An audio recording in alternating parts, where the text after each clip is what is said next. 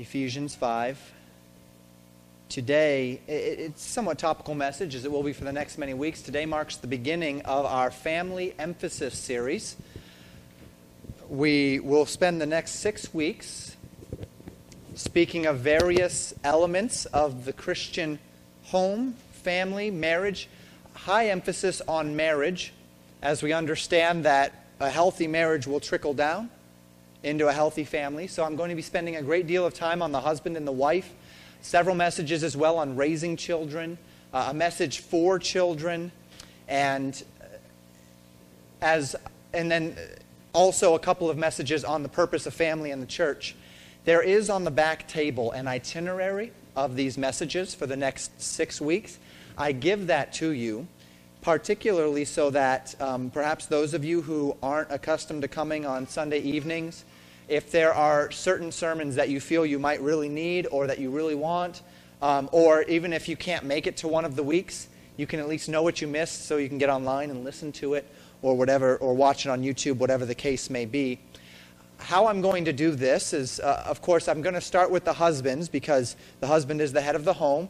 This week we're going to talk about the husband in love. Next week, the wife in submission uh, in the morning. The week after that, I'm going to focus in on husbands again and not just loving your wife, but truly winning her. And then the next week, wives, not just submitting to your husband, but winning him. And we'll, we will uh, have a, a wonderful time, I think, over these six weeks, focusing on the home. And, and today begins our contemplations in this role of marriage and family with husbands. The foundation of any happy and God fearing family is a happy and God fearing marriage. And the foundation of any God fearing marriage is a husband and a father who is determined to live in complete obedience to the Word of God.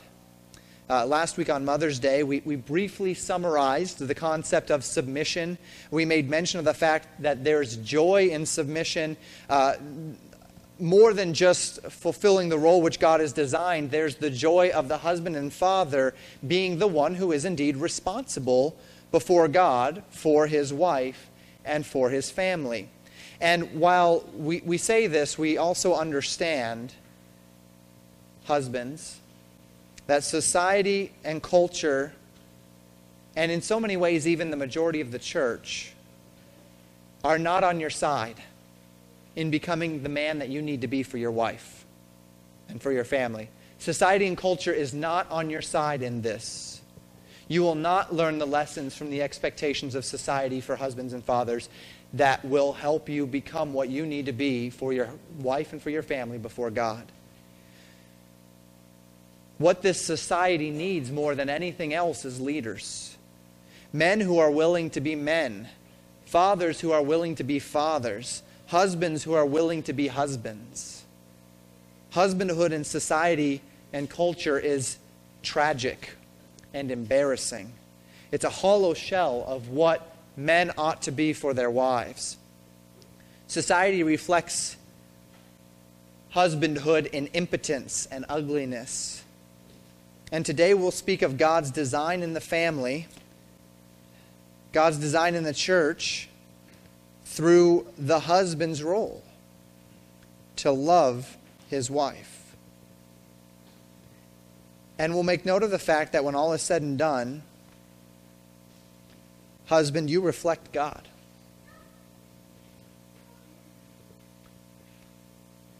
And as we consider this, two important statements can be made. First, weakness as a husband will weaken our testimony before our children, before our wife, before the world. Second, as a follower of Jesus Christ, if God has given us commands in regard to being a proper husband, then it is our duty, our obligation to fervently seek after God's will in this area and to follow it with all our hearts. Stepping up and being what we need to be. So, our first order of business is to address the husbands. Husband, love your wife. And we take ourselves to Ephesians 5 to understand this concept. In Ephesians chapter 5, in verse 25, we read this Husbands, love your wives even as Christ also loved the church and gave himself for it. In the scriptures, we find this to be an imperative, a command. Husbands, love your wives. It's not a suggestion.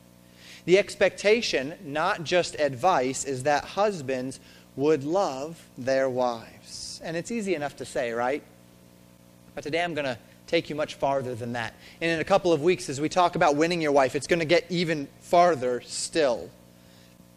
You need to know why it's so important that you love your wife. And you need to know how to love your wife.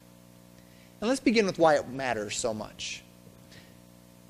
Considering the importance of marriage and family, we established the broader principles of why marriage is so important. We'll talk about this tonight because our families and the church reflect the relationship with Christ. And as we focus this principle down to your role as husbands, men, we understand that society is made up of three distinct but interrelated institutions. You have the visible local church, you have government, and you have family.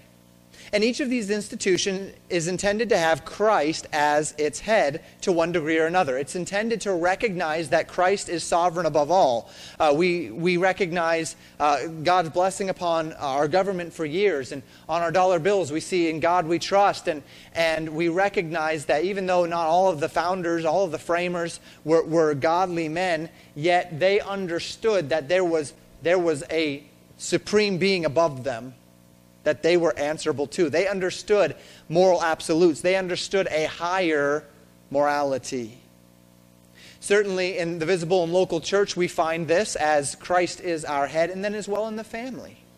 And each of these institutions, as with Christ as the head, has been given a delegated leader under Christ, intended to lead that institution into godliness. The local church is given the pastor Government is given the king. The family is given the husband, the father.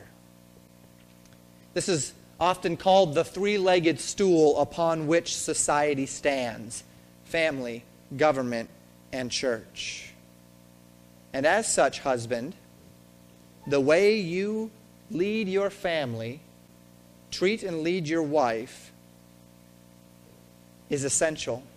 And in fact, your relationship with your wife within the family is the most essential aspect to the proper functioning of that marriage, of that family, and thus of your role in society as husband and father. And as this is your responsibility before God, your spiritual effectiveness, your spiritual effectiveness is deeply tied to your role as husband and father. If you are not properly loving your wife, you are not properly living in obedience to God. And we'll see in two weeks when we go to 1 Peter chapter 3 that if you are strained in your relationship, if your relationship with your wife is not right, your spiritual relationship with God will not be right. For the sake of understanding, consider briefly with me this morning 1 Peter 3 7, just so that you can see this. Likewise, ye husbands, dwell with them according to knowledge, giving honor unto the wife as unto the weaker vessel, and as being heirs together of the grace of life, that your prayers be not hindered. Again, I'll preach on this in two weeks, but notice that final phrase, that your prayers be not hindered. The way you treat your wife, the way you love her, has a direct effect on your spiritual effectiveness. Your prayers can be hindered by your failure to treat your wife the way that the Bible tells you to treat her. So, why does it matter? Properly loving your wife has dramatic spiritual implications on us husbands. Upon your personal spiritual life, upon the spiritual life of your wife, upon the spiritual life of your family, and upon the strength of your family as it relates to society. So that's why it matters. What does it mean then to love your wife? What does it mean to love your wife? Back in Ephesians chapter 5 verse 25, we see this phrase, love your wives even as Christ also loved the church and gave himself for it. At Legacy Baptist Church, we define love as doing that which is best for the object of our love or for the one who is loved, regardless of self interest and regardless of circumstances. Doing what is best for the object of that love, regardless of self interest and regardless of circumstances. And we define love this way because this is the example that Christ set for us on the cross. That Christ's love for us on the cross is the baseline for what it means to love and the baseline for what it means for a husband to love his wife. So, as we seek to understand what it means for you, husband, to love your wife, and for those of you that aren't husbands today, of course, uh, men, uh, the potential is there, so, so you can listen uh, with, with that framework in mind. Women, you can listen if you're not married with an understanding of how your future hus- husband ought to love you and, and the kind of man you ought to be looking for. But also, as we consider this concept of love, understand that we are defining this sacrificial form of love, and while we're applying it to the marriage relationship, really the call to love goes well beyond it, doesn't it?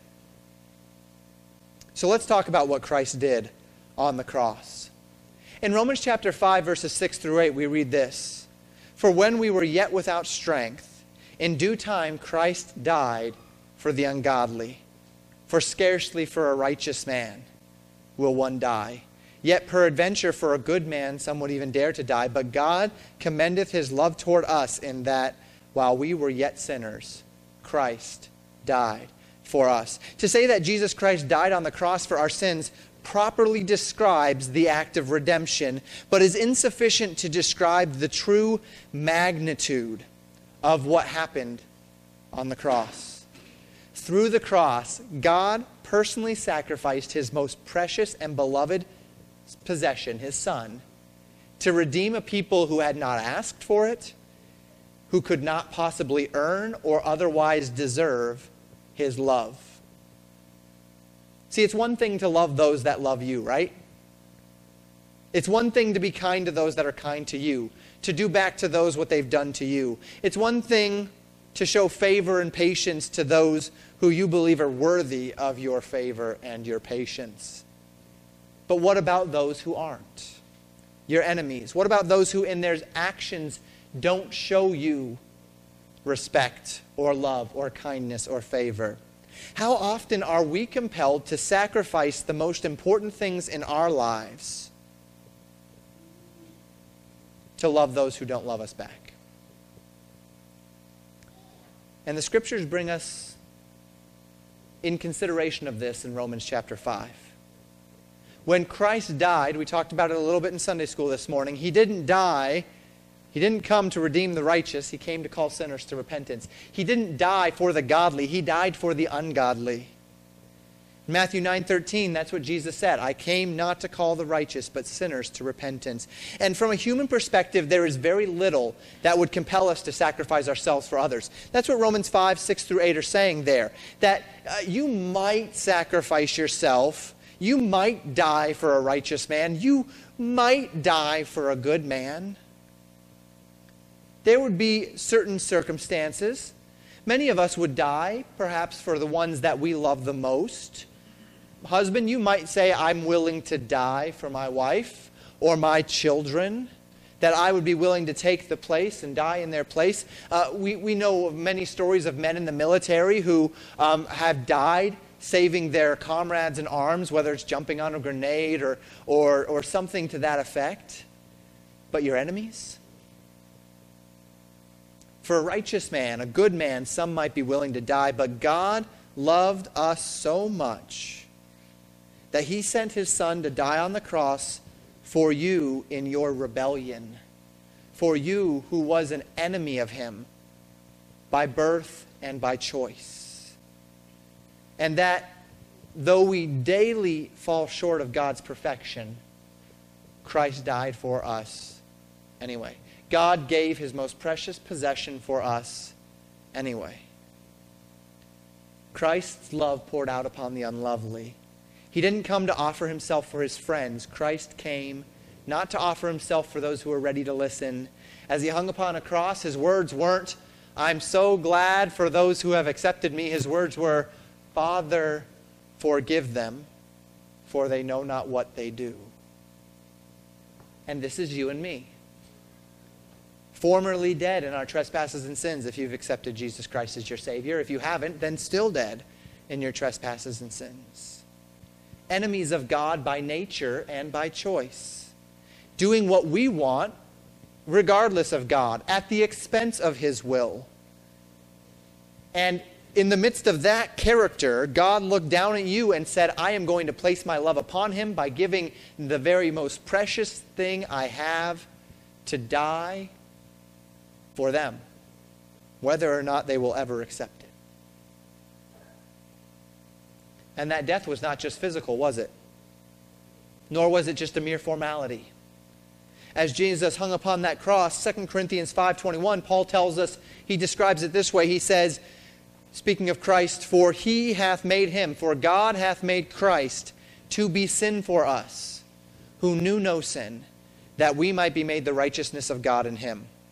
On the day of Jesus' death, some 2,000 years ago, yes, he was whipped, he was lashed, he was beaten, he was bruised, he was physically broken.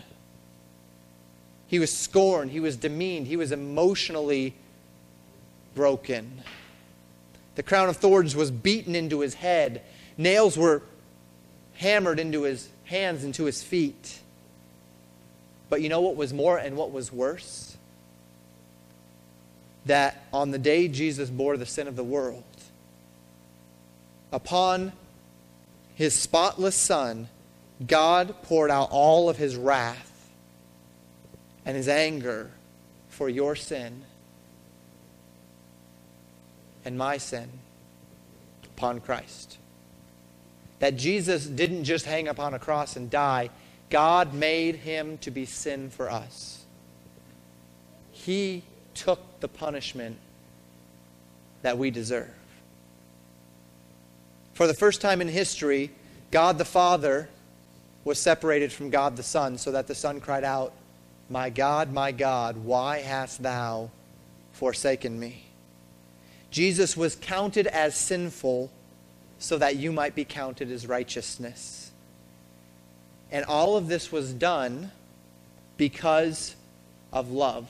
This is the definition of love that regardless of circumstance, regardless of personal feeling, regardless of worth, regardless of merit, regardless of favor, regardless of whether or not they could ever pay you back, you take the very essence of who you are and you place it on someone else.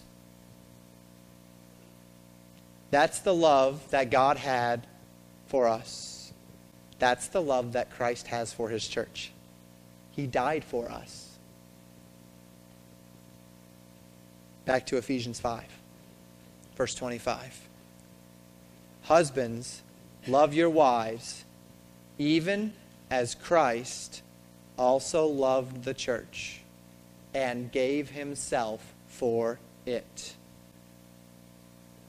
This is the love, men, that is due unto your wife. This love is not about worth. Your devotion to her, your care for her, the sacrifices you make for her, if you are manifesting Christ's love, then not an ounce of it is dependent upon how she treats you, how she acts toward you.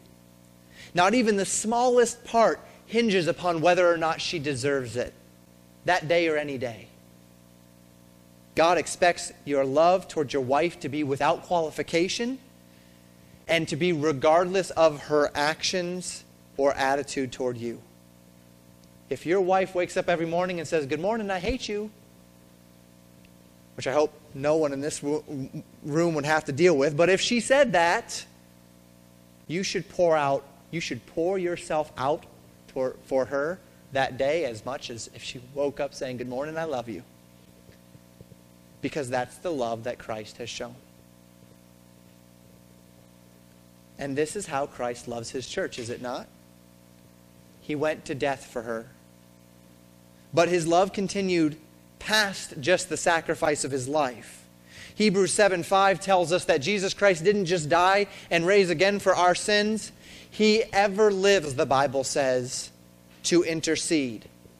Jesus Christ did not just do a one time thing, right? It's not just that he, he ingratiated us to himself through his death, he redeemed us from hell, but he is in a constant ministry of cherishing us, leading us, nurturing us. That's what we sang, my wife and I sang this morning, right? As the tender shepherd. The, the sheep, the lamb says, God, I want you to give me the good times. I want you to give me the fertile valleys, the, the, the, kind, the, the nice rivers. And the shepherd says, Look, lamb, it doesn't matter whether I've given you the, the quiet waters or I've given you the stormy seas. I love you. It's for your best. I am going to spend the rest of your life leading you, guiding you, and protecting you you can trust it. Trust it. And that's a reflection of Psalm 23, where David writes, The Lord is my shepherd, I shall not want. And as we consider this concept, Christ cherishing us, nurturing us, leading us for the rest of our days, ever living to intercede for us, what's the point? What's the goal? Why would Christ do that? He obviously saved us from hell already, so why would he continue to cherish and lead us? What's the, the goal in mind? Well, we continue reading in Ephesians 5, and we, we, we read this in verses 26 and 27.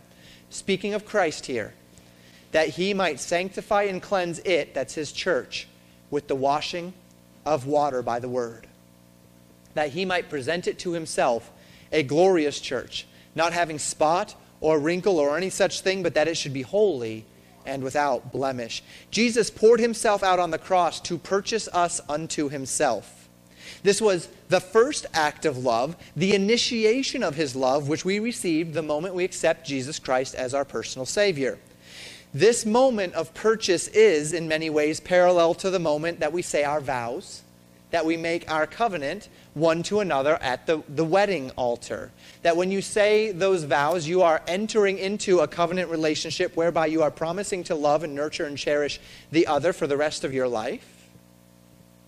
And this is very much a parallel with when we enter into the covenant, the new covenant, covenant of salvation by grace through faith. But Jesus didn't just buy our redemption and then leave us to fend for ourselves. He is constantly working to sanctify us. And he does this lovingly. He does this patiently. He brings men and women into our lives to teach us. He strengthens our faith through trials. He provides for our every need. He chastens us when we go astray. Such is the constant love that Jesus shows toward us. And then one day, the scriptures tell us that he will present us to himself as glorious and perfected in Him. That one day He will look at us and He will glory in the reality that what we are, we are in Him, and that He has brought us into, unto Himself. And husbands, this is the picture of how you love your wife. It is your privilege, husbands, to be actively and consistently leading your wife into becoming the very best she can be. To love your wife is to care for her needs. To love your wife is to guide her into truth. To love your wife is to help her spiritually, to facilitate her spiritual growth. And all of this apart from her merit. Your wife deserves your love unconditionally. She's not responsible to earn it the day you pursued her unto marriage, you, in Christ, were telling her that you wanted the responsibility of her well being, physically, spiritually, and emotionally, without condition for the rest of your days. She took you up on that offer. She allowed you to place the ring on her finger. You said, I want to do this for you. And she said, I accept. I will. I do.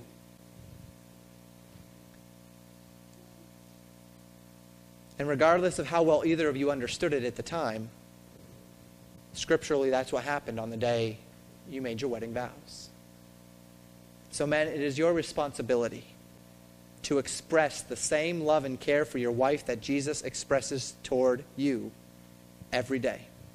Not only in salvation, not only in a, a one time act of redemption from the future punishment of sin idea, but in the active and perpetual sanctifying love and care which Jesus pours out upon his church. Even in Christian culture, we don't hear this very often, do we? The church uh, has often had its focus, and rightfully so in a manner of speaking, on, on women and their role of submission. It's important, it's given a high priority in Scripture. But let us never forget that the church submits herself to Christ in a loving response to Christ's initiated love toward them. 1 John 4:19 says, "We love him because he first loved us." Jesus Christ was the initiator of the love. The church is the responder. The church submits in response to the initiated love of Christ. We'll talk more about that in the weeks to come. Paul continues in verse 28 and 29. He says, So ought men to love their wives as their own bodies. He that loveth his wife loveth himself. For no man ever yet hated his own flesh, but nourisheth and cherisheth it, even as the Lord the church. The church is Christ's body. He is the church's head. In Ephesians 5:23, which we didn't read today, the Bible calls husbands the head of the wife, using it in the same metaphorical sense that the husband is the head of the wife, just as Christ is the head of the church. Husbands, your wife is your body. She is an extension of who you are, given to you for your success. That's what the body does, right? If I was just a floating head up here, um, well, maybe not the best example. I might still be able to get something, some of my, well, I'd be rolling around. It probably wouldn't work real well. But if, if we were just floating heads, there would be a lot of limitations, right? There'd be a lot that we couldn't do. I couldn't pace when I preached. That would be miserable. There'd be a lot of things we couldn't do if we were just floating heads. But we're not floating heads. We've got a body, and the body facilitates what the mind wants to do, right? A, a sharp mind with a body that won't function doesn't do a whole lot for you. As humans, our bodies are pretty important to us. When they aren't functioning the way they ought, it makes life very difficult. We work hard to stay healthy, to keep our bodies functioning well, because even if we have amazing minds, if our body is not able to function at a high level, we will be limited. So we eat right, we get rest, we pace ourselves, we take care of ourselves when we get sick. We nurture our body so that it can remain as strong and capable as possible so that it can do everything that comes into our minds to do. This is the very same expectation that rests upon the husband with respect to the wife. No man in his right mind wants his body to be incapable or, fun- uh, or not functioning properly. No man in his right mind purposefully neglects his body with the desire that it will break down. But what men do all the time is neglect their body and then one day wake up and find that their, no, their body can no longer do what they want it to do. What men do all the time is ignore their problems until their problems are beyond the point that they can be ignored any longer. And we can do the same thing with our wives. We can neglect to care for our bodies as the head of this marriage. We can neglect our bodies, neglect her physically, emotionally, or spiritually, not provide for her, not meet her needs, not care and nurture her, not direct her into Christ. We can neglect to care for them and neglect to love them, not because we purposefully desire to see them break down, not because we purposefully desire for them to be less than their best for us or for God, but because we're being negligent, selfish, doing what we want at their expense. And if we've understood the definition of love today, then you know that if you are doing what you want at the expense of your wife, you're not loving her properly. Because Christ's love was poured out on the very worst among us with everything that he had unto his life, his very life. Now, our wives obviously have wills of their own. On the authority of God's word, we know this. Within the scope of the marriage context, God states clearly that much of what our wives are, however, is a result of how much and how we as husbands have led them. Yes, your wife is going to make her own choices.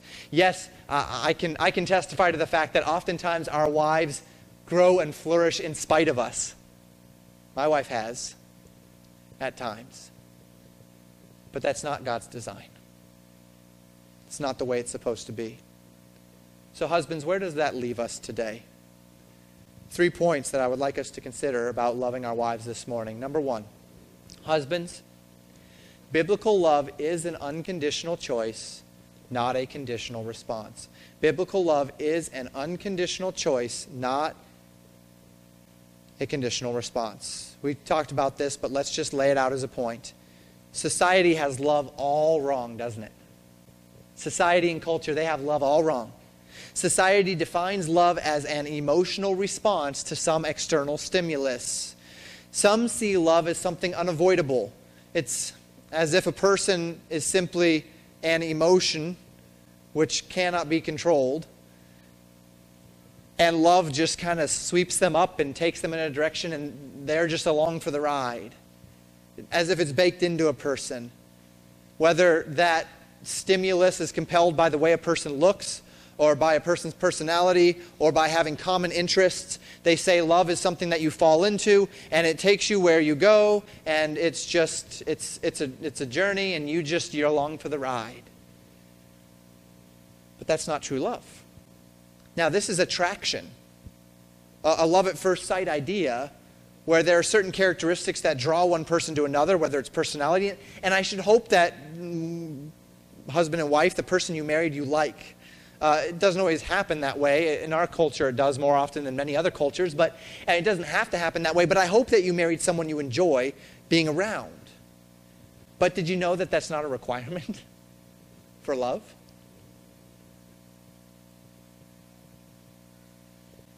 Attraction is a very real thing. Feeling a pull toward affection for one reason or another is a very real thing feeling obligation. Somebody saved you, somebody um, uh, healed you. You know, they talk about the, the patients falling in love with their nurses and uh, those sorts of things. What that is, is this feeling of affection, obligation, attraction towards somebody for what they've done for you, th- those sorts of things. All of that is, is legitimate, but that's not true love. This isn't Christ love. This isn't the kind of love that makes a husband and wife relationship right before God. Some see love as something which comes and goes based upon feelings.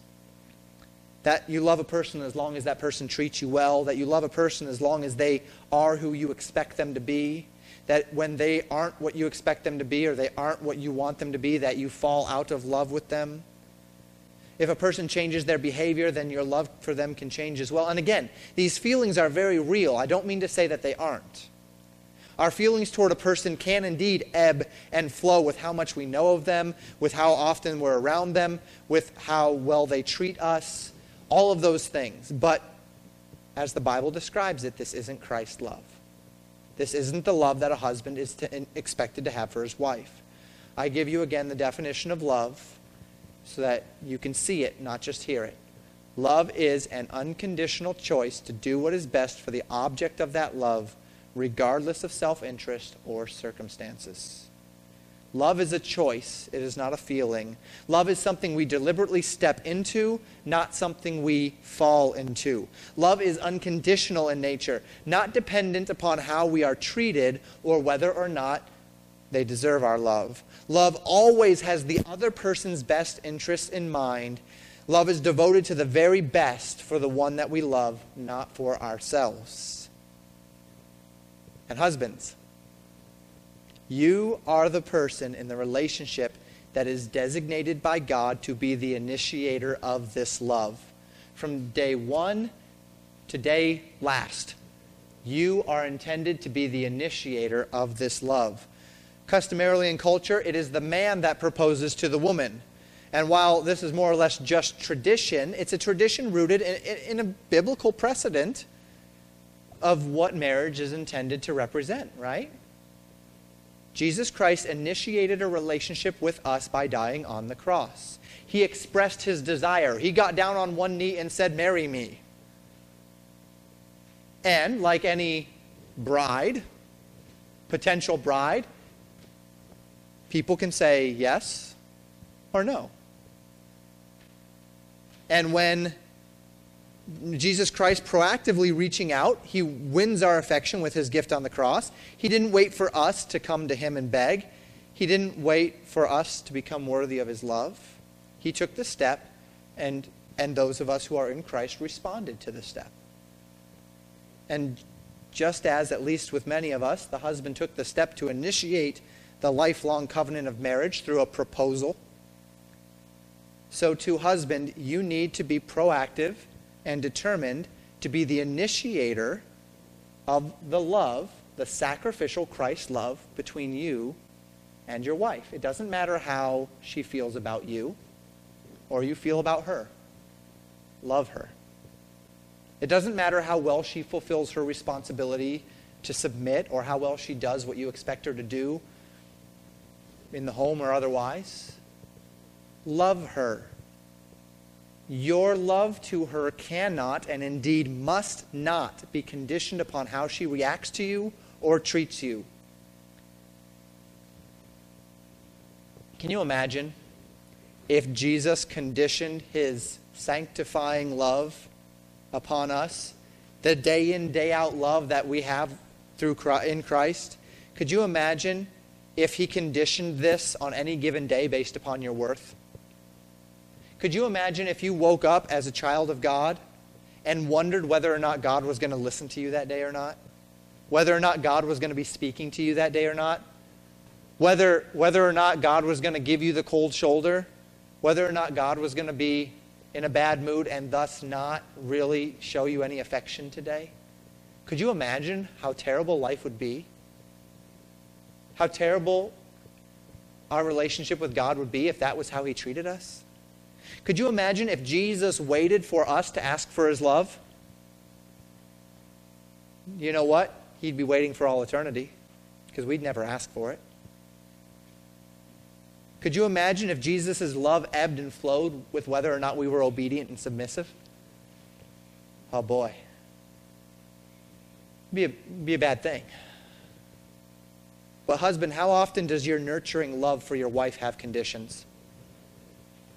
How often does the way you treat her, how often is it conditioned upon something having to do with her, her fulfillment of her duties, her fulfillment of her responsibilities to submit, her spiritual state or condition? How often do you treat her with less love, less honor, less care, less gentleness because of how she acted or what she did that you didn't like? Husbands, biblical love is an unconditional choice, not a conditional response. Number two, husbands, love your wife with your life. Love your wife with your life. As men, particularly in conservative Christian circles, our, per- our perspective can become easily skewed by the, the teaching that we do here on female submission. Because women are expected to be submissive, and rightfully so, we as men can begin to feel as though we have license to operate without respect to our wife's feelings, without respect to our wife's opinions, without respect to our wife's desires. We become a, a bit self important, thinking that because we are the head of the home and thus uh, the home is directed by our will and our priorities, that it is our wife's job to pour herself into us and learn to love whatever it is we are, for better or for worse. But that's really not what we see in Christ. Now, she has her obligation. We'll talk about it next week. But Christ is not a ruthless dictator with a put up or shut up attitude, is he? Is Christ who he is? Absolutely, Christ is who he is. Is he just? Is he holy? Is he righteous? Is he going to change who he is and what he expects for us? No, and he shouldn't. Husband, you should not change doing right to meet your wife's whims or desires. You should not change what you believe is right for your family because of your wife's disagreement with you. Christ does not change to meet, the, to meet the whims of the church. But how does Christ lead us as his church? Is it not with deep care and incredible patience? Is he not long suffering as he leads us into truth? Does he not listen when we cry unto him? Is he not active in considering our needs and burdens? Does he not go out of his way to give us what we desire if he can at all possibly do so? Christ does not turn to us a deaf ear, places expectation upon us, and then simply expect us to make the best of it. Christ patiently, lovingly, graciously leads us in the way that we should go. And sometimes this means teaching us the same lesson over and over again, doesn't it? Sometimes this means patiently forgiving us for the same fault again and again and again. Sometimes this means providing for us in love in spite of us rather than because of us. But He'll do it all because Christ has chosen to place His love upon us, and He will always do what He has vowed to do. How often, husbands, is your relationship with your wife driven by yourself? Even at your wife's expense. How often has your wife's personal determination to submit herself to you been met with you perceiving thus in her some obligation and you taking license? You taking advantage of her submission to do what you want at the expense of her and your family? Yes, husband, father, what you say goes in the family. Yes, your wife is obligated by the Word of God to lovingly align herself with the direction which you have chosen for your marriage and for your family. But this does not, under any circumstances, imply that you have the right to take advantage of her submission to act at her expense. Christ would never do that. He would never do that to us. That's not love. The Christian marriage is not intended to revolve around the husband's whims and desires, regardless of how irrational they are. The Christian marriage is intended to be lovingly and decisively led by a kind, nurturing husband into the situation which is best for you as a couple. And when you allow your desires and priorities to operate at the expense of your wife, without regarding her needs and truly apart from her best interests, you're not exhibiting Christ's love. You're operating at the expense of your body rather than for your body. And in doing so, you're hurting yourself because you and your wife are one. And when your decisions damage your wife, spiritually speaking, you are doing self harm. And you will not find the same joy and success that you otherwise would. Husbands, we need to adopt a biblical perspective that compels us to lead our lives in a loving, nurturing, and an understanding way. We need to see our wives not just as a part of our lives, but as the very essence of our life, our body. We need to gain a biblical perspective which reminds us that the very best thing we can do for us as married men is to regard our wife's needs and desires with true thoughtfulness and care. Jesus gave his life for his church, and he ever lives to intercede for us. Your wife deserves nothing less than your life, the whole of your affection, love, and care. Third and final point this morning. Husbands, first, biblical love is an unconditional choice, not a conditional response. Second, husbands, remember, love your wife with your life. But third and finally, Husbands, love your wife with a mind toward her success. This is a little bit of an overlap point with what I'm going to preach on in two weeks, but there's a little bit of a, a distinction. I'm going to get deeper, of course, in two weeks.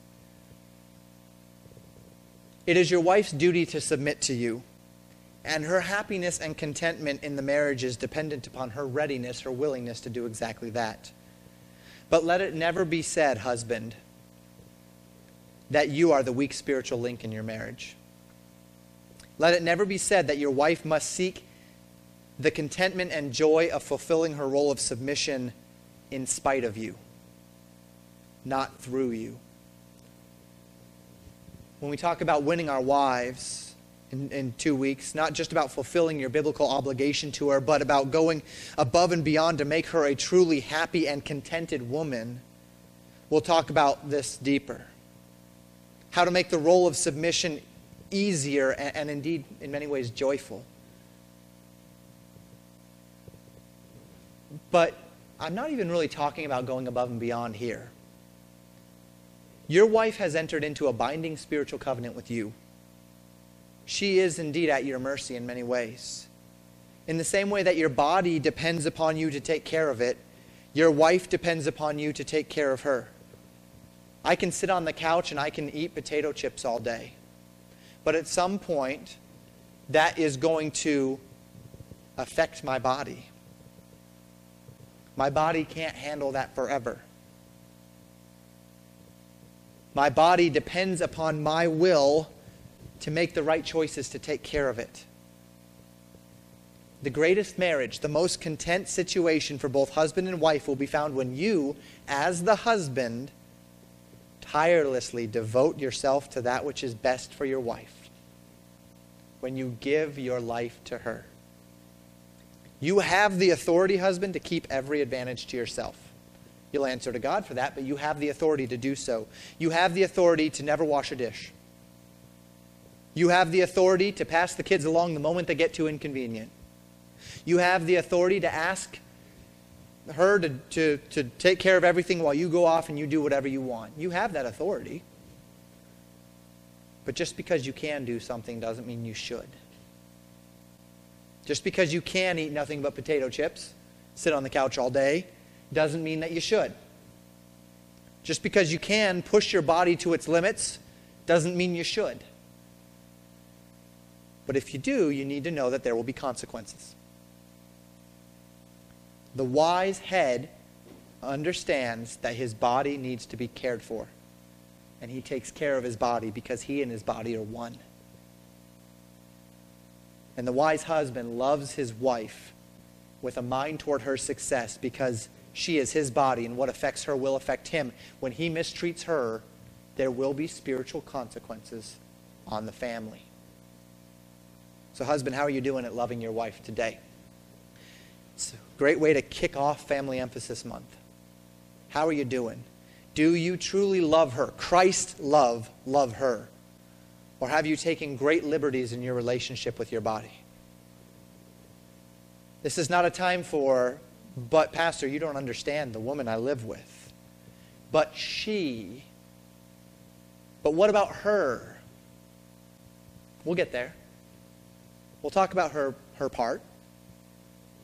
But what about you? I have to do this with my daughters all the time. Say to one of them, Did you do this? my sister, no, no, no, no, no, no. I don't care what your sister did. I'm asking you what you did, right? But but she, no, no. We'll deal with her later. What did you do, right? Husband. Not about how your wife has acted, treated, responded, whether she's doing her part, whether she's not. You, your part. 100% towards your wife. Vow to her, rich or poor, sickness, health. Love you, cherish you, nurture you. Christ's love. Husband, love your wives, even as Christ loved the church. You, husband, are you doing your part? Are you loving your wife with the same love that Christ has toward his church? This is the divine standard. And God would not command it if we could not obey it. But we can because we have his spirit within us. Perhaps there are some men among us today who need to change the way you husband. Perhaps you've led more like a detached dictator than a patient guide. Perhaps you have led selfishly expecting your wife to compensate for whatever selfish choices you want to make. You can live this way, but you shouldn't live this way. This is not how Christ leads. And indeed, if he did, how many of us would follow him? Husband, love your wife as Christ loves the church. Watch God's blessing upon your marriage. And you know what else, as we close? Let me just mention this. Husband, if God has designed you to lead and her to submit, you to love, her to submit, if that's the design, then when you're doing your part, you know what else I can tell you? She's going to want to do hers too. Let's close in prayer.